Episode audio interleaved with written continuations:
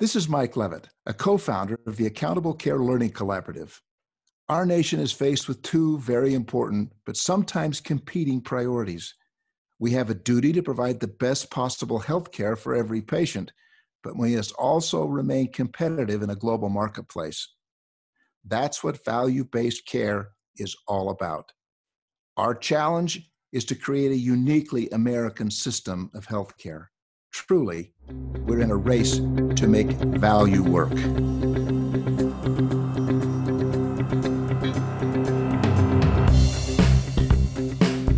Welcome to the Race to Value, a weekly podcast hosted by Dr. Eric Weaver and Daniel Chipping of the Accountable Care Learning Collaborative.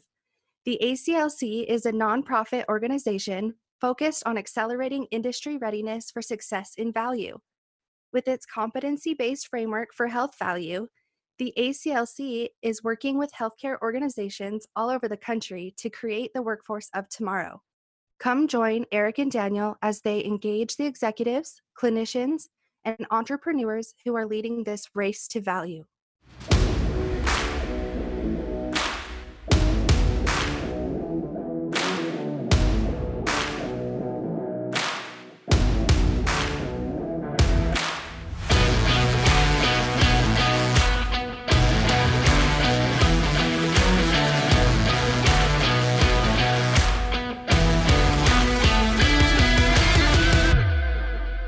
Race to Value listeners, this week we have a very special guest returning to the Race to Value podcast is Dr. Robert Pearl, one of the most influential physician leaders in our country. He's truly a healthcare legend. He's known as the former CEO of the Kaiser Permanente Medical Group, and he's the author of two best-selling books. I mean, these are are books that are right on my bookshelf right behind me and they're my go-to resources. You have Mistreated, why we think we're getting good health care and why we're usually wrong, which is just a complete analysis of everything that's systemically broken in our system and how do we go about fixing it. And then there's his newest book, Uncaring How the Culture of Medicine Kills Doctors and Patients. Dan, I couldn't be happier to have Dr. Pearl joining us again this week for a special episode. I'm so excited to be bringing Dr. Pearl back. You know, he's written this series of articles for Forbes called Breaking the Rules of Healthcare, where he talks about things like the culture, the primary care, and technology, all these things that need to be changed. And we dive into all of these topics with him and more. And it's just a fantastic conversation. I really look forward to sharing it with our listeners. Well, let's go ahead and break those rules as we bring on a disruptive innovator, Dr. Robert Pearl, as he joins us this week in the Race to Value. Well, Dr. Pearl, as we start our conversation today, I wanted to just walk through the history of medicine and the culture that we're dealing with in terms of the dynamics and and then, you know, how is the pandemic positioning us to change physician culture and really create a more effective industry that's improving outcomes and lowering costs? Well, good morning and thank you Eric for that very kind introduction. For anyone who is interested, they can get more information on my website, robertpearlmd.com. And much of what I'll be saying this morning is not new to the members of this collaborative. It's what you live every day as you try to drive value in American healthcare. And I view COVID 19 as a seminal event. I have the privilege of teaching in the Stanford University School of Business and there we call it a strategic inflection point, a moment in time when the world changes in very powerful ways. And it never goes back to where it was before. It doesn't change in an instant or even a year. It takes about five to 10 years. Like a boulder rolling down a mountain, as it progresses, it gains momentum and never ever returns to the place where it began before the change occurred. And it's during these strategic inflection points that the rules change, rules in every industry. And if you have any doubt about that, just think about how COVID 19 has changed our sense of where you work and whether you drive to work and whether you can work from home and a hybrid model. And we don't quite yet know the new rule that will exist, but we know it will be very different than the past. And I'll be speaking today about four sets of rules that I believe will change in the upcoming years and that you will be helping to lead the process of making that occur. These will be the normative rules, the cognitive rules, the technological rules, the economic rules that govern American medicine. But before I do that, let me begin by looking at two factors the system of American medicine and the culture of American medicine. And like the two snakes that are round around the staff in the caduceus, that symbol that doctors wear on their white coats and adorn the covers of textbooks, they're intimately related and impossible to separate. And if you try to do so, you're likely to get bit. The American healthcare system is similar to a 19th century cottage industry. It's fragmented with doctors working independently, unconnected with each other, unable to exchange information, hospitals scattered across the community. It's paid on a piecemeal basis. We call it for service. The more you do, the more you get paid, whether it adds any value or not. The technology is left over from the last century, although in actuality, it's left over from the one before.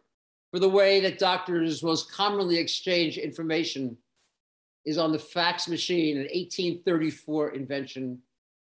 And it's relatively leaderless. There's no one capable of making major changes to improve operation, to raise quality, to guarantee that the care is the best for all Americans. And the consequences are what we would expect. We are not doing very well. We spend twice as much as nearly every nation in this world $11,000 per person in the United States. It's nine in Switzerland, seven in Germany, every place else, less than half of what the US spends. Yet, according to the Commonwealth Fund, will last, last in overall outcomes, last in life longevity, with the highest childhood mortality, the highest maternal mort- mortality, and the greatest number of medical mistakes that otherwise could lead to good care. We do not do very well and yet, we tell ourselves often that we provide the best care in the world. This all came to a head in December of 2019, a few months before the coronavirus was recognized in the United States. And at that time, the federal government released a report. It said that healthcare over the next decade would rise five to 6% a year. And remember, that's a compound rising $2.5 trillion in total, bringing American healthcare above $6 trillion a year without any promise that it would get better. You know, I thought to myself, what if we spent this money addressing social determinants of health? Or helping those with chronic disease to avoid the complications, or even just investing in pre kindergarten school education. We're looking at opportunities to increase health awareness. We had so many opportunities to use this money in very effective ways. And I waited. I waited for the medical societies of this nation to step forward and ask the same question. And I waited. And nothing happened. You see, in American medicine, we assume that costs are going to go up 5 to 6% a year without any requirement that the quality go up at least as much and preferably more. As I traveled around the United States talking to hundreds of physicians, I became aware of this physician culture. It's like gravity, it's invisible but you pay no attention to it at great personal peril. And like fish who are surrounded by water and unaware of its existence. The same is true of doctors in medicine. And by culture, what I mean are the values, the beliefs, the norms, the ones we learn in medical school and residency, the ones we carry with us throughout our careers, the ones that we learn not in the lecture halls or textbooks, but by watching those more senior to us. It's this culture of medicine that I believe in some ways has held us back from changing the rules in the past, but COVID 19 will no longer make that possible. Dr. Pearl, you've talked about how powerful culture is. And, and if it's so powerful and it's driving in the wrong direction, how do we actually change it? What do we need to understand about history, the history of this culture, so that we can make meaningful progress in changing the culture and making improvements that will drive value based care?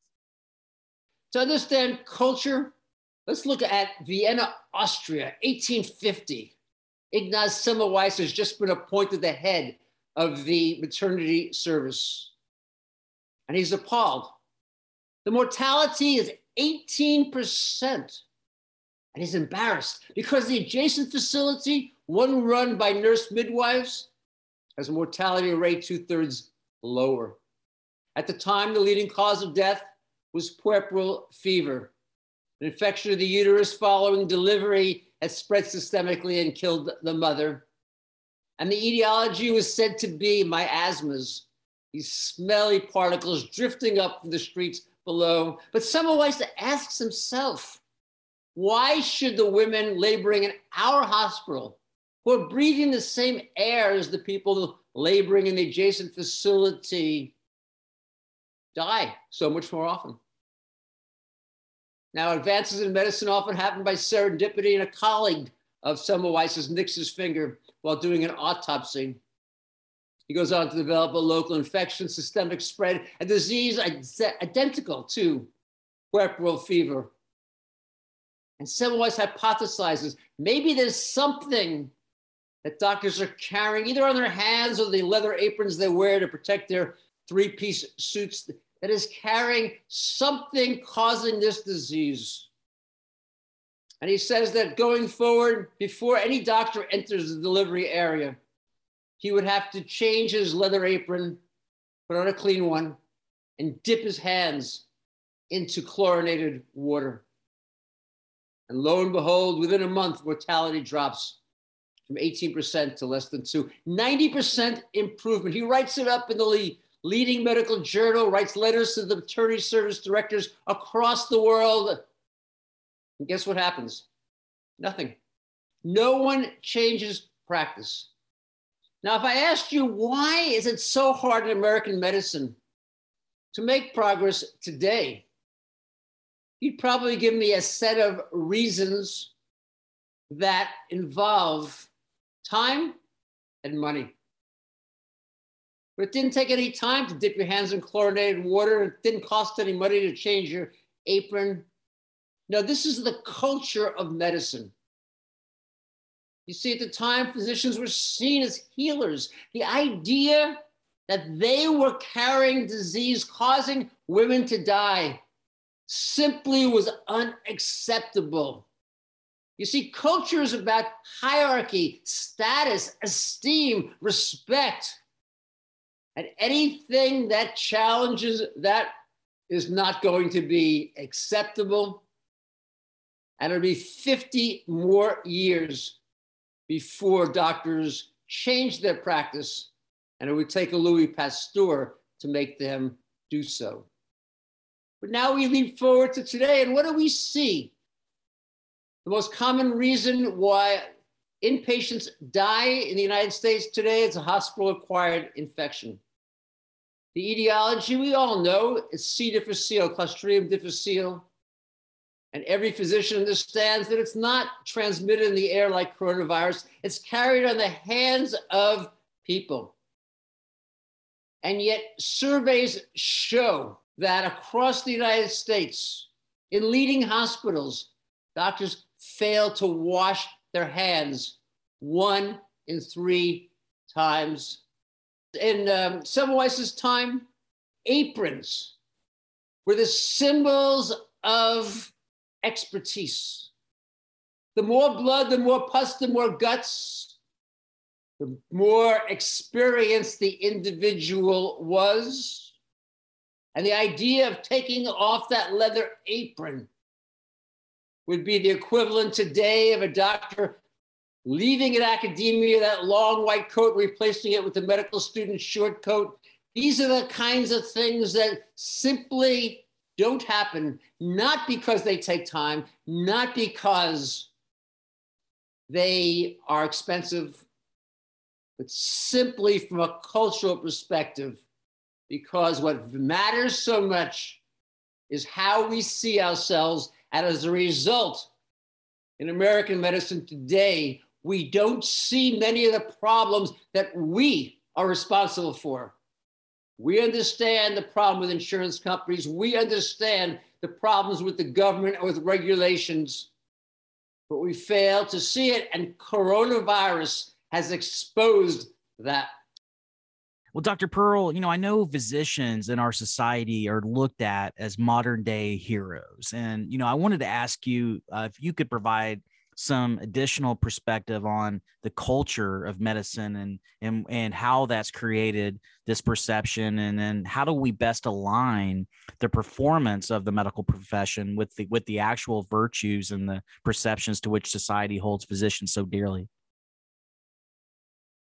but before I go there, let me start with another part, or let me talk about another part, which is that culture is not bad. Don't get the impression that it is all negative. In fact, culture is very positive. It is what makes being a physician so remarkable. It is what makes practicing in medicine so heroic. And all we need to do is to look at what happened during coronavirus. Early on, Patients were coming to the ER requiring hospitalization with this infectious disease that was killing people, and we didn't understand very much about it. There was not enough protective gear, but doctors still came 12 and 24 hours at a day. They donned garbage bags when there were not gowns. They put on salad lids when there were not masks. They passed tubes from the mouth into the lung knowing full well that as that tube went through the vocal cords, the patient would always cough, spewing virus in their face, and they did it anyway. It is the same culture that has driven innovation and change and made American medicine be at the cutting edge of experimentation and innovation and change. But as I said, it also has allowed us to not see what is going on, the same repression and denial that doctors had to use to come to that ED and take care of the patient early in the pandemic allowed them to not see some of the things that were happening. As an example, 88% of the people in New York City hospitalized who went on to die from coronavirus had two or more chronic diseases. Across the United States today, we don't do a very good job. The leading factor accounting for these patients having to be admitted to the hospital was the association with hypertension. Across the US today, we control that 55% of the time. When I was the CEO in Kaiser Permanente, we controlled it over 90% of the time. We had excellent physicians, but so did the community. It's the culture that sits in place. It's a culture that elevates prevention not just intervention, a culture that elevates primary care, and not just the specialist who unblocks the coronary artery, but the doctor who prevents it from becoming occluded in the first place. And what we don't see is that American medicine today, that hierarchy that exists, does not correlate with outcomes and we know that adding 10 primary care physicians to a community increases longevity two and a half times more than adding 10 specialists. And yet we continue to train a disproportionate number of specialists and continue to value them at a higher point reflected in the economics of American healthcare today. We also know that the coronavirus, what we saw was that Black patients were two to three times more likely to die from COVID 19 than white patients. And if I asked doctors why that is, they would tell me that Black patients worked in jobs that they couldn't stay home and do over Zoom. They had to go into the office, take buses and trains to get there, which were incubators for infection, lived in multi generational houses with children passing it to adults, the grandparents, and they'd all be right. And yet at the same time, what we know is that when patients early in the pandemic came to the ER with exactly the same symptoms and there was a shortage of testing kits, physicians tested the Black patients half as often as the white patients.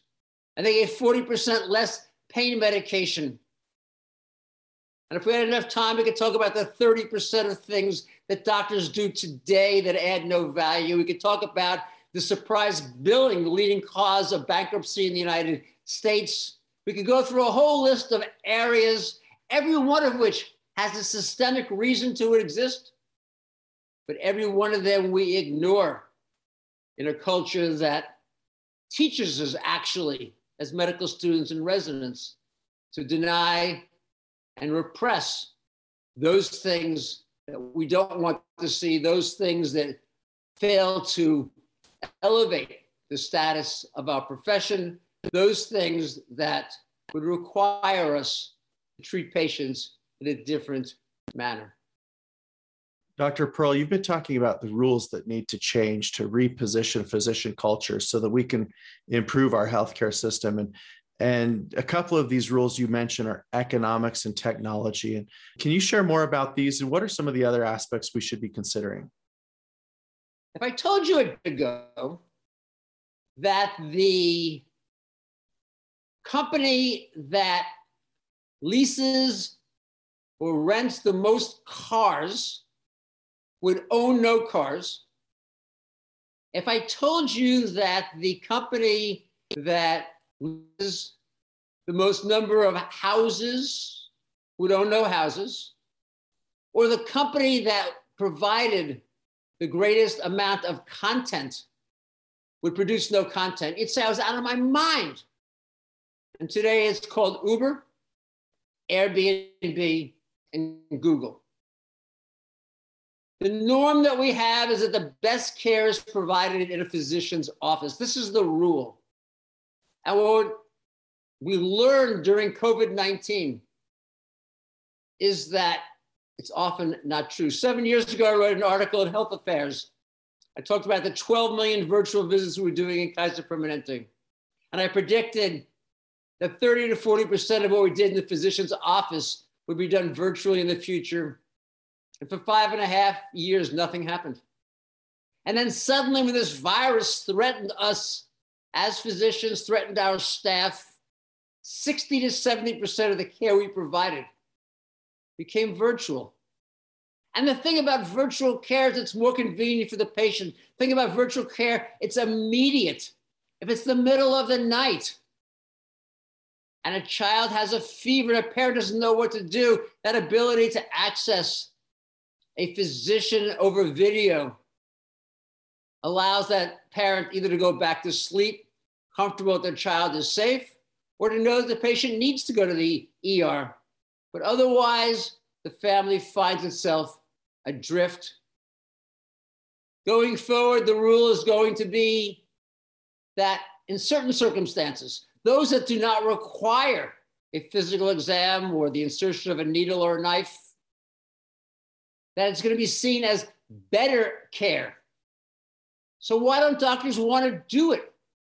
if we have this evidence. Again, as physicians, they'll talk about issues of interstate licensing and they'll talk about Medicare payments. And again, they're all true.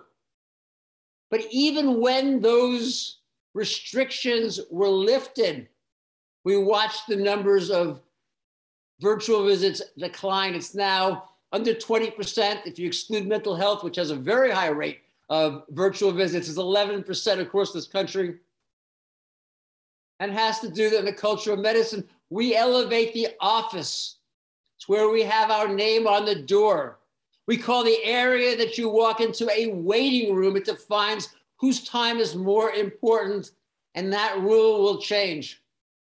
As the consumer becomes more demanding and expecting of different care, and we in medicine are going to have to respond not by seeing a virtual visit as being less valuable, recognizing the many ways it can allow expertise to be brought in from thousands of miles away. It can allow a specialist to come into the room while the patient's still seeing the primary care physician. It can allow a group of primary care physicians to link together in a way that they can provide 24 by 7 care so that at five or six o'clock each night, doctors across the community don't simply close their offices and tell patients to go to the ER, but offer care that is better, more immediate, and more continuous.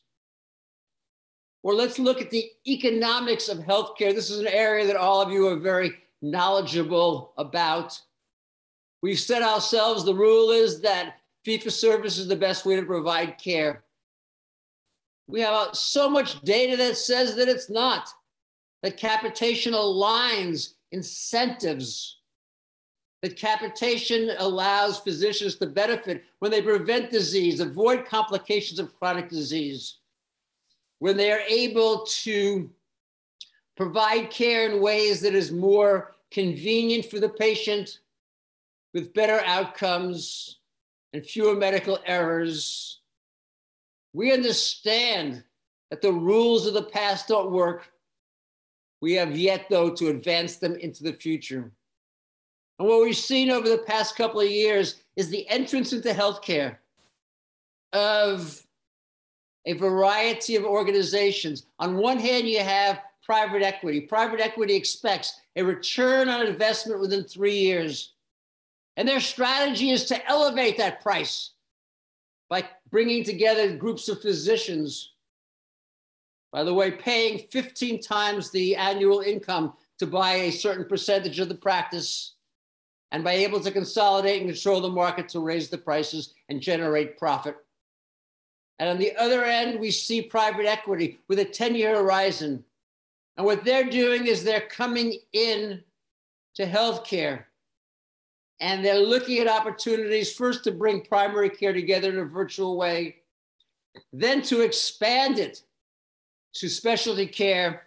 We saw Oak Street a billion dollar company of primary care physicians acquiring a company called Rubicon, a company that specializes in specialty care. We saw uh, 23andMe, a genetics company, acquiring Lemonaid to be able to provide the primary care and specialty care. We're seeing this evolution and how it's going to settle out and when it's going to settle out, we can't be sure. But the rules of the past are going to have to change.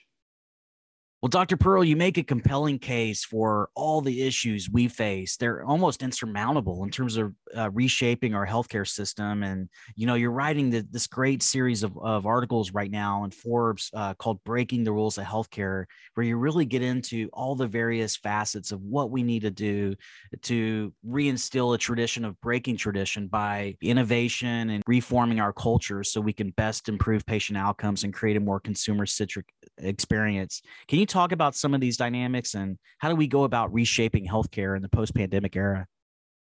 So, how is this change going to happen?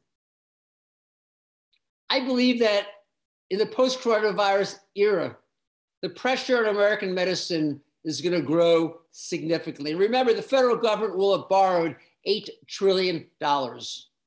States by law have to have balanced budgets and they'll have added costs for both unemployment and for Medicaid. Small businesses, those that remain, the ones that, by the way, employ 155 million Americans, they've burned through their savings.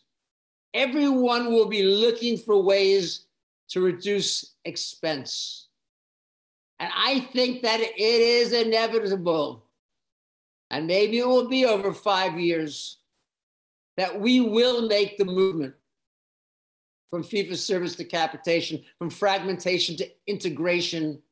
We'll introduce technology, not technology like the operative robot that raises costs and has then been shown to improve outcomes, but approaches using artificial intelligence and algorithmic care and telemedicine that are going to lower expense, make care more convenient, to reshape care delivery in ways that currently don't exist. It could come in one of three ways. It may happen out of the medical system that exists today. And this is that private equity I was talking about. Groups of primary care physicians being brought together to create a virtual system of care bringing into the system specialists, not necessarily in the local community, but across the nation, specialists able to provide immediate consultation, centers of excellence where care can be provided, possibly even globally. These will be the changes that could happen if it's led by American medicine.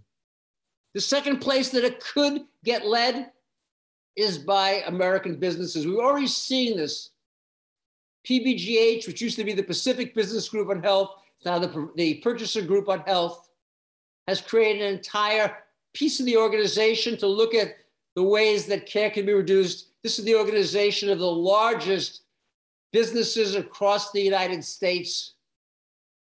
They're starting in the pharmacy arena, but there's no question that they too will move into care delivery, or it could come from a new entrant. You know, three years ago, Haven was formed with Amazon, Berkshire Hathaway, and JP Morgan Chase. And as part of that process, I wrote an article which I said that anyone who believes that Jeff Bezos is creating this, as he was saying at the time, simply for the 1 million employees of these three companies as a not for profit, probably also believes that Amazon only sells books. No, this was going to be Jeff Bezos, Amazon taking over healthcare the same way that they take over retail. I saw a statistic late recently that 90% of us will use Amazon for our holiday shopping. And I think in his mind, he'd like to see 90% of us use Amazon for part of our healthcare delivery. I can't be sure where it will come through, who will lead the process, but I can be sure that the rules of the past will not be the rules of the future, that the rules of the pre pandemic period will not be those of the future. It will be difficult to change. We're going to all go through Kubler Ross's five stages of grief as we give up what we learned in medical school and residency about how best to provide care. Some of us are in denial now. Others are angry, sending out tweets and texts with exclamation points in all capitals. Some are bargaining, joining up with hospital systems and uh, insurance companies to provide care, to get protected. But in the end, none of this is going to work until the rules do change. And we're going to end up, and I fear, the period of depression that verity comes from a recognition, but ultimately leads to acceptance. And that acceptance of change will be the opportunity to make American healthcare once again the best in the world. A few years ago, I was in the Oregon Health Sciences building, and I saw a sign across the top. It said quality, service, and cost. And below in the bottom, it said in small letters, pick any two. That was the best we could do in the 20th century. But today we can do better in the 21st. We'll have to change the rules. We'll have to recognize the ones that exist today that are not optimal, either for patient care or physician fulfillment. But I do believe that if we can do so, that we will move American medicine forward, not necessarily where we thought it should go, but where it has to go Well, thank you. And I think what strikes me most about your commentary today is clearly you've made a compelling case that we need to change the rules to build and reshape the, the healthcare industry for tomorrow. And I wanted to revisit your thoughts on the COVID 19 pandemic and how that's really a flashpoint for change. It reminds me of the the John F. Kennedy quote about when you see the word uh, crisis written in, in Chinese, it's composed of two characters. One is danger and another one's opportunity. And in, in your commentary today, you very much see the future as being one of opportunity and hope. As we think about changing the rules and reshaping healthcare, I, I want to just ask you about this accelerated path that we need to take towards digital transformation and how that really is one of the bigger opportunities we have to eliminate friction in the healthcare value chain and create this new era of patient consumerism. Can you speak a little bit about that? How we can use virtual care algorithms, build interoperability structures, and then really leverage data differently in terms of social determinants and other data that's in the community? How can we use technology as a vehicle to help us reshape uh, healthcare for the future? This is such an important area. The problems are so vast. The first one is we don't have the data. And why don't we have the data? We don't have the data because we don't have, as you say, interoperability. And why don't we have interoperability? Because we haven't gotten the uh, manufacturers of the EHR systems to open their APIs and allow us to extract the information from all of the systems. But to me, interoperability is just a starting point because interoperability is a very complex, difficult process. What we really want to create is applications to extract and utilize that data. And we can't do that until we have the data. But technologically, if we could extract the data, if the APIs were open, we could accomplish just that. Now, most of us, when we want to do things in our lives, we use the apps on our phones. We don't actually use our computers these days. And Apple, which used to have closed systems, once they opened it up, now have half a million uh, apps available through their store. And I see the same thing potentially happening in medicine. Now, this is where the culture and the rules become problematic. Because what the data says is that, at least now in certain circumstances, artificial intelligence is better able than physicians to make diagnoses. We've seen this in uh, mammograms, we've seen that in some uh, difficult to diagnose uh, pneumonia cases, we've seen that with a variety of pigmented skin lesions. Artificial intelligence is a powerful tool, but it threatens us because it lowers our status in the hierarchy. And the same is true for algorithmic care. You know, in the 20th century, we really didn't understand the etiology of disease. We weren't certain the best way to take care of things. We now know in a vast number of areas, not every place. And yet, across the US, we do it inconsistently. The hypertension example is a great one 55% when organizations are doing it 90%. We should be able to get to that level, and we could with a combination of algorithmic care and a combination of uh, telemedicine to more frequently reach out to patients and a variety of wearable devices to record blood pressure on an ongoing type basis.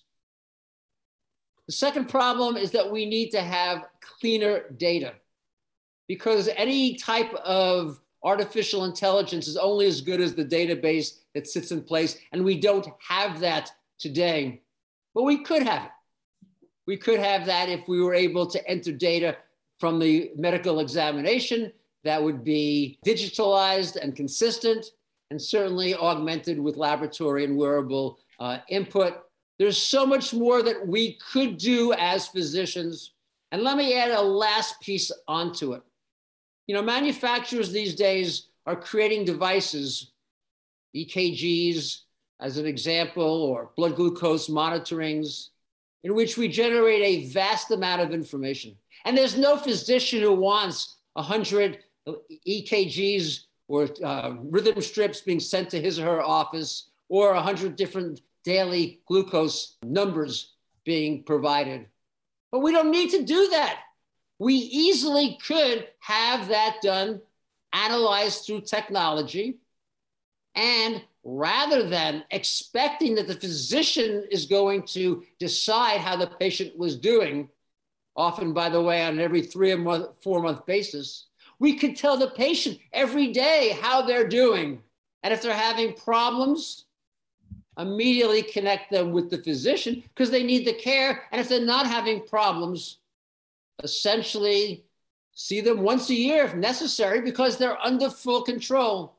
This is exactly what we did with implantable defibrillators. You know, that's the one device in which, by law, uh, reports have to be provided to an agency. And rather than seeing the patient every three months, we saw them whenever they had a firing. It could be the day after they were seen the day before. If the device fired, there was a problem. And if it didn't fire, there wasn't a problem. And yet, across American medicine today, we haven't changed the rules about how we take care of individuals. We need to evolve from an episodic calendar based approach to one that is continuous, but we need to do it in a way that makes the life of the physician both possible but I think also fulfilling. And I believe that technology offers that to us, but it's going to require actually multiple rules to change. One's about norms, one's about cognitive thinking, one's about um, technology, one's about economics. Thanks so much for that commentary, Dr. Pearl. Uh, certainly, I think all of us have been enlightened by how you're able to take such a complex issue and distill it down. I'd love to get your thoughts about taking it to the next level. So, what we heard you say is that there's a major cultural issue going on. And if you really think about this cultural issue, a lot of it is that we focus a lot on the acute, not on the whole patient, and, really, you know, not focusing on longitudinal care. And that's something that's evolved over decades, if not centuries. And what's interesting is that when you look at the acute care in our country, we're actually pretty amazing at some of that. I mean, so I'll, you know, let me point that out. I mean, when you look at total comprehensive uh, care overall, we're spending a lot more money and on a population basis, we're obviously getting worse outcomes. So you have to think about the dichotomy of on one hand, we're great, and on the other hand, we're not.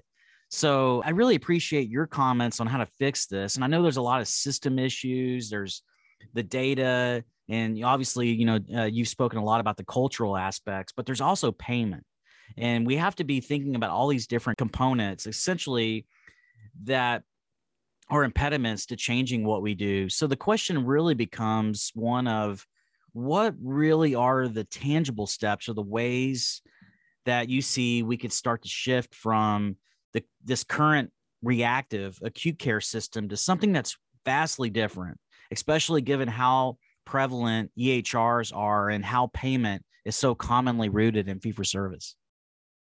I think the key step will be moving from for service to capitation. Because as you point out, it's just very hard to be able to make these other changes when you know that you're going to have economic difficulties in doing it. And I think capitation becomes the start of that rock rolling down the mountain that I referred to early on because as soon and by capitation i don't mean a little bit of capitation you can't do that i mean moving fully towards capitation. That of course requires the insurers or the self-fund employers or third-party administrators whoever is going to be the source of the revenue be willing to do so. Because once you are capitated then as you point out the culture evolves. Because once you're capitated, you start to value prevention and avoidance of complications from chronic disease and med- you avoid medical errors. You look for ways to be able to avoid the heart attack, not simply to unblock that coronary artery or avoid the stroke. You control the blood pressure better. You uh, look at blood lipids more frequently. It's not that every doctor doesn't do this, they just simply don't have the time. Because in the current reward system, it's a hamster running on a treadmill. Now, I want to make you know a point I love medicine. The best decision I ever made in my life was becoming a doctor. When I became, took on administrative roles, it was a difficult problem because I did not want to give up the medical practice that I loved so much. So I write these books and I make these comments out of the love for the profession and uh, admiration for the doctors. They are working way too hard given the dysfunctionalities in the system. And yet we cling on to this broken means of reimbursement. So that's what I see to be the first piece. And then when you're capitated, you start to say, how do we come together to integrate that care? Because you recognize that although primary care creates probably 60, 70% of the value in medicine, the specialist accounts for 60, 70, 80% of the cost. And by bringing both groups together in a way that it's not I win, you lose, but we win together, and you create a notion of group excellence, you start to say, you know, if the specialist consults with the patients in the primary care physician's office, we don't need to see them in the specialist office. That's better at lowest cost. Today, that's not a possibility in a fee for service type world for people to do that very much. So I see that evolution starting there. And then you start to bring in the right technology. You don't want to advertise a robot in an operating room that you know has an increased quality and, and it maximizes cost. You want to be able to do the things that are going to provide care more quickly, less expensively, higher patient satisfaction. Now you're talking telemedicine. Now you're talking about wearable devices. Now you're talking about tools using artificial intelligence to make the patient be better. You know, as doctors, we don't like to think about the patient as a consumer. In the 21st century, that's what they are. And this is where this evolution in rules needs to happen. That's where I believe that it can go. But as long as we're staying rooted in for service, and we can argue about the edges, it's not MIPS and it's not MACRA and it's not 5% here and 3% here. It's an entire mentality. That's what strategy is about. How do you look at a problem and see it in a different way and in doing so come up with a superior solution. In the short run, Medicare Advantage has been an area that many people have been able to take advantage of and accomplish it. As I said, there's quite a number of organizations now being able to bring together primary care physicians, particularly in virtual type ways, to start moving the ball. But I'm hoping that the physicians and the organizations will be able to help that process move forward. I actually look to the business, to a business, I'll say physician profession uh, relationship to accomplish it. What we want as doctors to improve the health of patients and to improve the satisfaction of being a physician is exactly what employers want who are having to pay the bill and who pay a consequence when their employees become sick and can't work I think there's a natural synergy there, but we're going to have to break the rules in order to uh, realize the potential.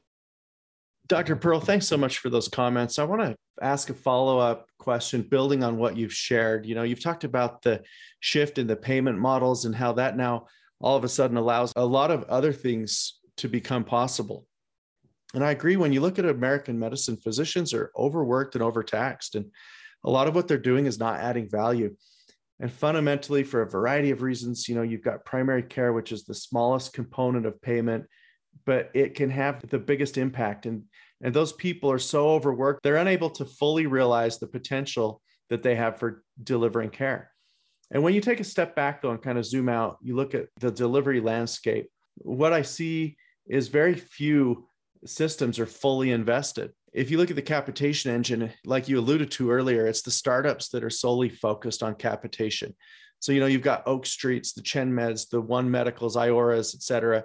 Obviously, there's a history of the Heritage and healthcare partners and other groups in California and Kaiser. But fundamentally, a lot of these startups haven't really scaled. They're working on it, they're moving forward. But you've got healthcare systems that are clearly very large, dominant players and they're starting to move into capitation, but not in a significant way.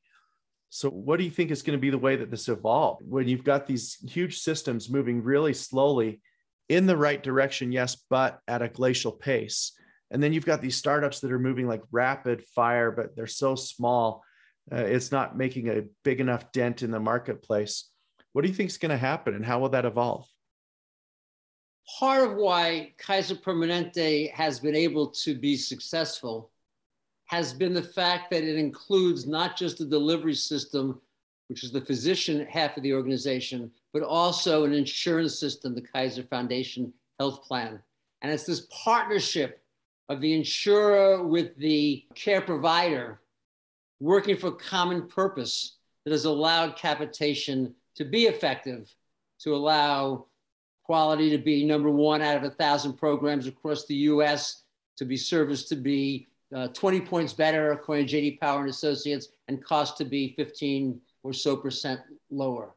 The model clearly works. So now you got to ask the second question. Okay, if Kaiser Permanente has been so successful, why hasn't it scaled? Because it hasn't. It's often failed in new regions. And the answer is that the model, again, this is the traditional rule of the 20th century. The model of the past is just too capital intense. It just costs too much to move into a new, new geography. It just takes too long to attract a sufficient number of patients in a given area to hire enough physicians, particularly in the specialty area, and to be able to build the facilities and the hospitals needed. And in that transition, you just never get there because the outlay is so great and the inflow may go better each year, but it's still after a certain number of years, you just economically can't make it happen. That's why I think that the coronavirus has been such a game changer why it is a seminal event, why it is a strategic inflection point. Because what has become clear is going to be the use of virtual care. Now, think about it. If you don't have to have all those patients in a given area, but you can bunch them together in lots of different communities, and you can leverage off things like urgent care centers and retail clinics and maybe have a small number of doctors in that area. If you can bring the best experts into the primary care physician's office while the patient is still there and solve the problem as we were able to do 40 to 50% of the time, think about how big that advantage is. And now what you need to do is to find a purchaser, whether it's an insurance company, whether it's a self-funded business who's willing to provide you with that opportunity and particularly if we can overcome some of the issues that you mentioned around the electronic health record, now you have that possibility to make it happen. And it's why I think it will happen, over, to say, not this year or next year, but over the next five to 10 years, because all the pieces finally are in place. Now, it's not, that, it's not that they weren't in place before. As I say, I wrote about it seven years ago, but now that rule has been broken. The rule was telemedicine is bad medicine. And now we can't say that anymore because we all did it. And patients aren't going to be rejecting it because they found the positive piece in it. So I think we're in a fertile ground, but I don't underestimate the resistance. The resistance coming from lots of directions, but culture being one of them, systems being a second one of them, and the rules of the past handed down to us from before, handed down to us by physicians who are very comfortable being in a for service world. I think it's those rules that we're going to have to overcome, and that's a big issue. You know, we've been talking pay for value for how many years? The government's been pushing at it. We actually started this process in 1932 when various organizations came to try to address the unaffordability of healthcare. 1932, and President Roosevelt at the time had a proposal to actually move to capitation at that point. And when the AMA resisted it, he traded that for Social Security.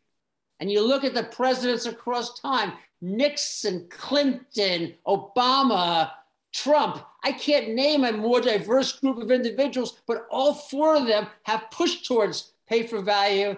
I think what's different this time is that the coronavirus era has made the key tool. Telemedicine is not the solution, it's the facilitator. It's what allows these other changes to happen. And I do believe that it will occur. And I'm hoping that it will come from inside medicine, because if not, I think the system that we put in place might be beneficial for the companies, but it won't be necessarily beneficial for the providers of the care, who are the uh, physicians and the nurses delivering that every single day. Well, Dr. Pearl, I think you've made a very clear and articulate case that we have to improve American healthcare and we must break the rules to do that. Truly, disruption is going to be needed to reshape our system for tomorrow. Thank you for your leadership for our country and everything that you do to evangelize and advocate for value based care and transformation. Again, Dr. Pearl, thank you so much today for your important commentary. Anyone who's interested in more information, again, my website's robertpearlmd.com. I welcome people's thoughts, perspectives. I once again believe that together we can make American medicine once again the best in the world. That's what everyone wants to do. And let's do it together and make it happen. And I thank you in advance for your leadership and energy, passion, and success.